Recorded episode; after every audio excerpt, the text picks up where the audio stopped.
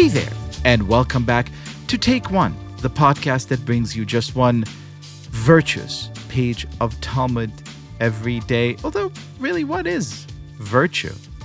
Kind of the question that today's pages, Chagigah nine and ten, ask. Have a listen. The Gemara records another discussion between Bar Chai Chai and Hillel. Bar Chai Chai said to Hillel, "What is the meaning of that which is written, 'Then you shall again discern between the righteous and the wicked, between he who serves God and he who does not serve him?' There are two redundancies here. The righteous is the same as he who serves God, and the wicked is the same as he who does not serve him."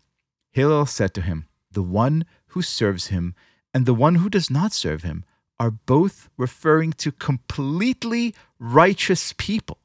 But the verse is hinting at a distinction between them, as one who reviews his studies one hundred times is not comparable to one who reviews his studies one hundred one times. Here, the rabbis of the Talmud sound like the meanest coach you've ever had, saying, uh, if you just do this exercise one hundred times, you're kind of wicked. The righteous person is the person who did it one more time than you." It struck me as harsh, it struck me as mean, it struck me as kind of the stuff of elite athletes. And so I called the most famous elite athlete I know. She's a six-time Olympic gold medalist, an All-American. She is my dear friend and host of Unorthodox Podcast, Stephanie Butnick. Welcome back to Take One.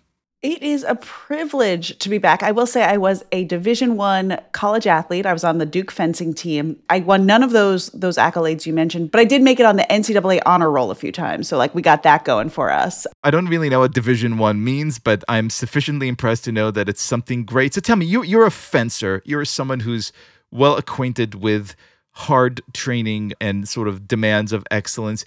Does this bit of coaching wisdom from the Talmud trek?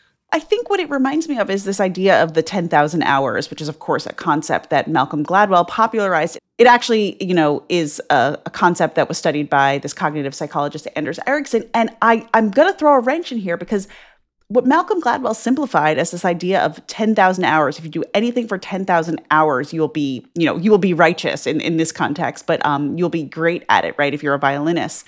It's actually not what Ericsson was saying. What Ericsson actually says is, it's not just about the time, it's about something he called deliberate practice. And so actually like this idea that it's just an amount of time that distinguishes the good, you know, the good from the great or the, the wheat from the chaff in terms of, you know, whether it's athletics or performance in any field.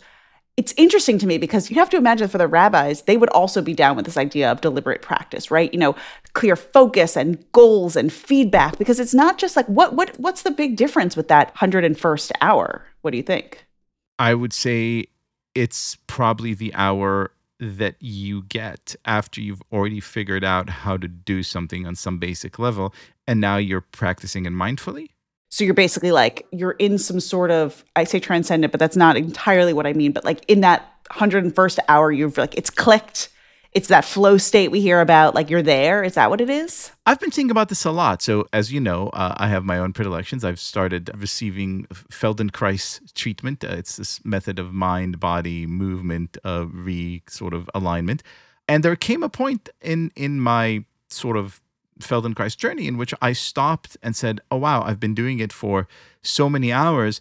Now I finally understand how much I don't know. That to me was at the one hundred first hours. Like, right, I did this for so long, and now I could actually begin to really practice it because I've arrived at the stage of not knowledge, but precisely the opposite of ignorance that actually allows me to begin and improve stuff. But I didn't even know what I didn't know when I started. And if I think about, you know, going back to my my athletic career as a fencer, I mean, it's it's a weird thing, right? You sort of have this like squatted down stance, and and it takes a long time for that to become so second nature that like you don't even think about how weird it is that you're like, you do advances and retreats and you, I mean, you look crazy. If someone saw you, they'd be like, what is that person doing? But it, to get to that place where all these sort of cumulative parts feel so second nature that actually you're, you're operating on a different plane. I think, I think that's right. I mean, and that idea of like knowing how much you don't know is, is really big too, right? Because you have to, you have to get over that initial hump of, of discomfort to then get to that place. So the good news is it only takes one hour uh, of training to become an elite athlete. The bad news is you also need to put in ten thousand hours just to get to that one. But I like that. There's something great about the fact that, like, you have to, it's it's like climbing up a hill, right? There's something very beautiful and mindful there. Hallelujah. Stephanie Butnick, good luck in your future Olympic endeavors. And to me, you, you'd always be the, the world's greatest fencer. On guard, baby.